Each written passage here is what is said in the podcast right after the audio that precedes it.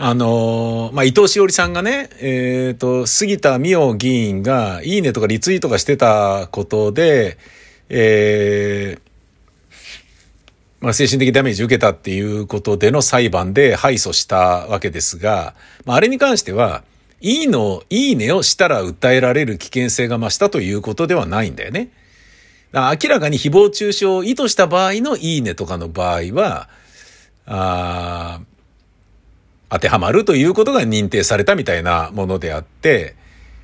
いいね以外の発言の積み重ねも含めて文脈で判断したっていうことで、単純なるいいねだけでは、訴訟の対象にもならないし、あいついいねしたぞってふざけんなとかっていうことで、いいねポリスが輪っかをかけに来るってことは絶対にないということはちょっと理解しておかないとダメだよね。これもうビビりすぎてもしょうがない話だからね。日本から遊びに来ていた友達家族が、帰国していったとアメリカに住んでるこのアラン&サクラさんの夫婦が、ツイートしています。日本から遊びに来ていた友達家族帰っていきました。SNS で知り合った人で発達障害の娘さんがいる。最後の日、帰る日にアメリカどうだったって聞いたら、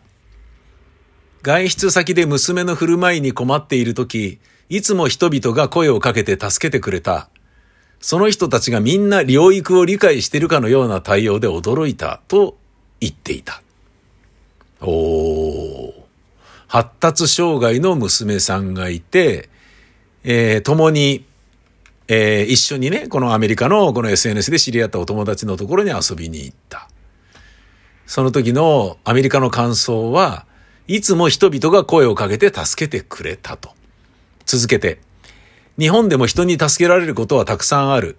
声をかければ優しく協力してくれる人ばかり。でも、心ない言葉を突然投げつけてくる人がいたり、大勢から白い目を向けられて孤独になってしまう経験もそれ以上にあった。だから、外出が怖いし、傷つくのが辛いと。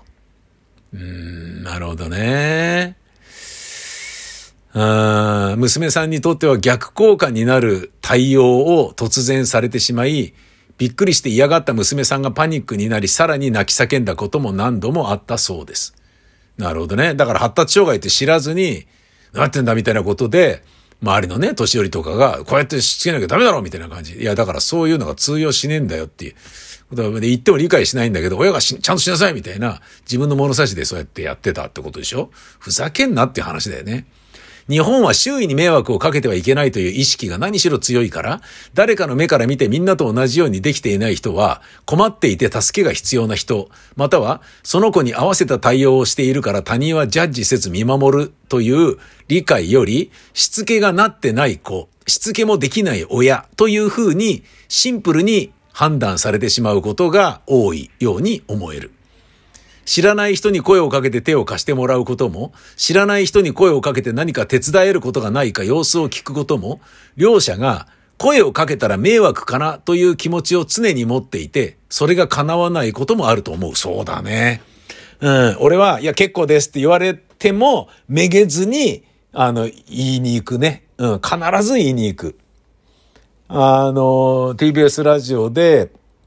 地下の駐車場を止めるときに、入り口の近くにね、体の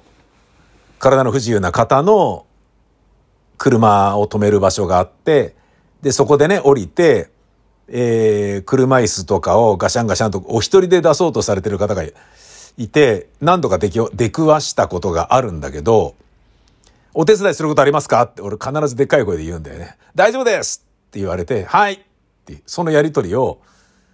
10回ぐらいはやってるな。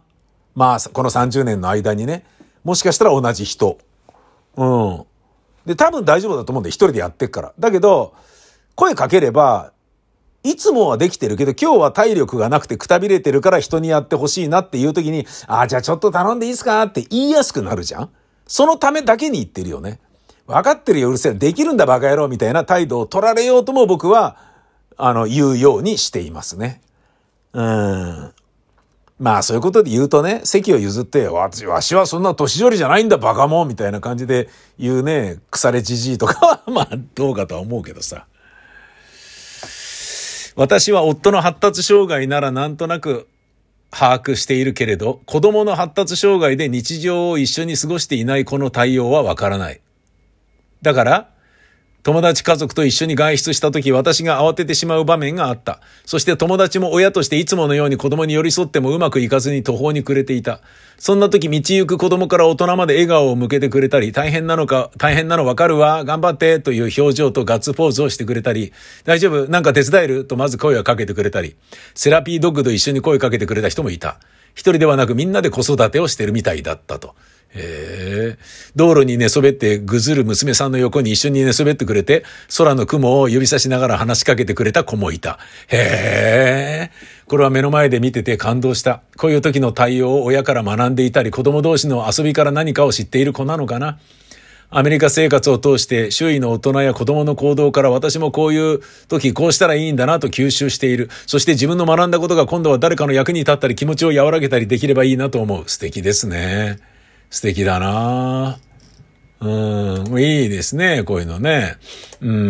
だからなんかその、なんだろうな、アメリカってね、国は何やってんだよみたいなこともね、たくさんあるけど、個性を 100% 認め合う文化であること。変わり者なんかいないっていう考え方。個性があって当たり前、いろんな人があって当たり前っていうのはアメリカの大好きなところだな、僕は。あとはっきり言うところね。歯に衣着せないところ。日本は歯に衣着せないと、なんかわがままっていう見方されるでしょ。よくないよね。思ったことを言うことが何にもおかしくないのに言っちゃダメみたいな雰囲気が日本だとあるでしょ。それがね、新人のくせにとかさ、ジェンダー問題だけど女のくせにみたいなものもあるじゃん。主婦のくせにとかそういうのがあるわけでしょ？わかんないけど。くだらないよね、それって。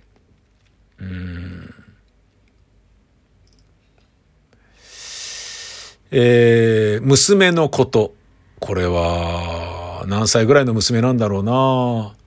今年の春頃から体調が悪くなった。コロナワクチン2回打ってなお、新型コロナウイルスに罹患してからだ。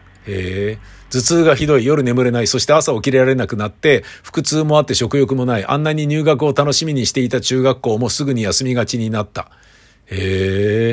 小学生で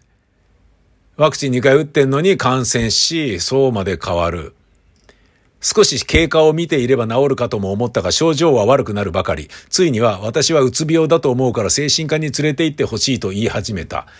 医師の僕から見て、なんとこれはお医者さんの子供の話だった。医師の僕から見てうつ病とは思えなかったが、まずは娘の話をしっかり聞かなくてはと思った。学校に馴染めなくて適応障害になっているのかと聞いてみたけど、そういう様子はなかった。むしろ行きたくて仕方ないのに行けなくて苦しいと泣いていた。精神科を探したが、15歳以下は児童精神科を専門にしているところじゃないと、などと言われた。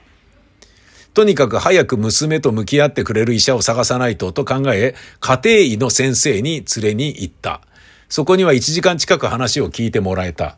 うつ病ではないと思いますよ、と医者は言った。娘も納得したようだった。ただまずは眠れるようにと睡眠薬をもらったが、症状は改善しなかった。いくら検査をしても何も異常は見つからない。コロナワクチンの後遺症かもしれない。ちらりと脳裏に浮かんだ。しかしすぐに、そんなはずはない。他に原因があるはずだ、と打ち消した。それでも原因不明の体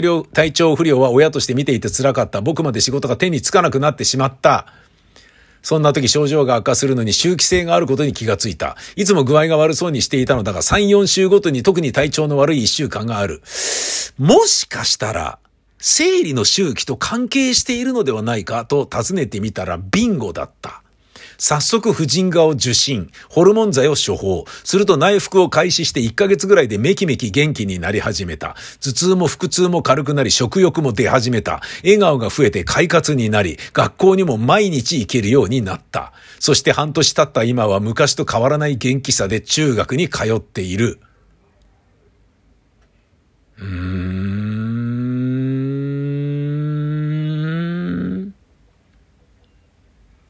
あるんだね。お医者さんでも気づけないことが、自分の娘なのに気づけないことが。なぜこのエピソードを今投稿しているかというと、この年代の子は一見すると原因不明の不定愁訴に悩まされるという噂を身をもって体験したからだ。そしてこの噂は10年ほど前、HPV ワクチンの騒動の頃に頻繁に耳にしたものだった。当時は知り合いの医者の中でもそんなはずはない。HPV ワクチンの後に具合が悪くなっているのだからワクチンのせいに違いないと言い切る者が少なからずいた。娘ももしそんな医者に当たってしまっていたら後遺症で片付けられてしまっていたかもしれない。もちろん娘はたまたま月経に関連した症状であったというだけで、他の方々も何か診断できたり投薬で良くなるものばかりではないと思う。ただそんな症状で悩んでいる方の中に実際には様々なアプローチで良くなる人が隠れているかもしれないということを知っていてもいいのではないかと思う。さらにもう一つ。月経は病気ではないとよく言われるけれど、月経困難症などは明らかに日常生活に支障をきたす状態であり、我慢させる必要はないことも知っておいてほしい。特に男親は無頓着な方が多いかもしれないが、大切な家族の苦しみに目を向けてほしい。今はいい薬もたくさんあるので。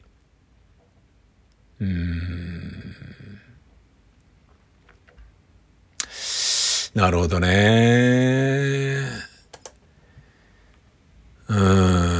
女性はやっぱりね、その生理がきつい人とそうじゃない人っていう種類があることもね、理解してるけどわかんないもんね。全然わかんないよ。理解できないもん、男性は。だから何しろ大変なんだなっていう風に理解するぐらいしかないから、それをなんかね、女性の方々全員に申し訳ないなと思う。いつも思う。 LGBTQ+ の話。政治経済の授業中に、これは大学ってことでしょうね、先生にLGBTQ+ の話になった時に、このクラスにはいないと思いますけどねって笑いながら言われた。だからか反射的にいますよって返しちゃって、俺がそうだって多分クラス全員にバレた。かっこ笑い。明日からどう接せられるか不安だけど、いますよって言ったことに後悔はしていない。い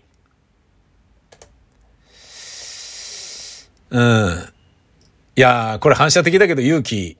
だよね。決めつけてんじゃねえよっていうことでもあるし。これはね、当事者がまるで見えていない。つまりそれがそのものが差別であるっていうことは間違いないよね。なんか、この方の学園生活に幸あれと心から願うね。だけどね、そういうことをね、うだうだメンションとかでやっても、なんか同情されてるみたいで嫌だなとかっていうふうに思うだろうから、俺は何にもしないけど、心の中では願い続ける。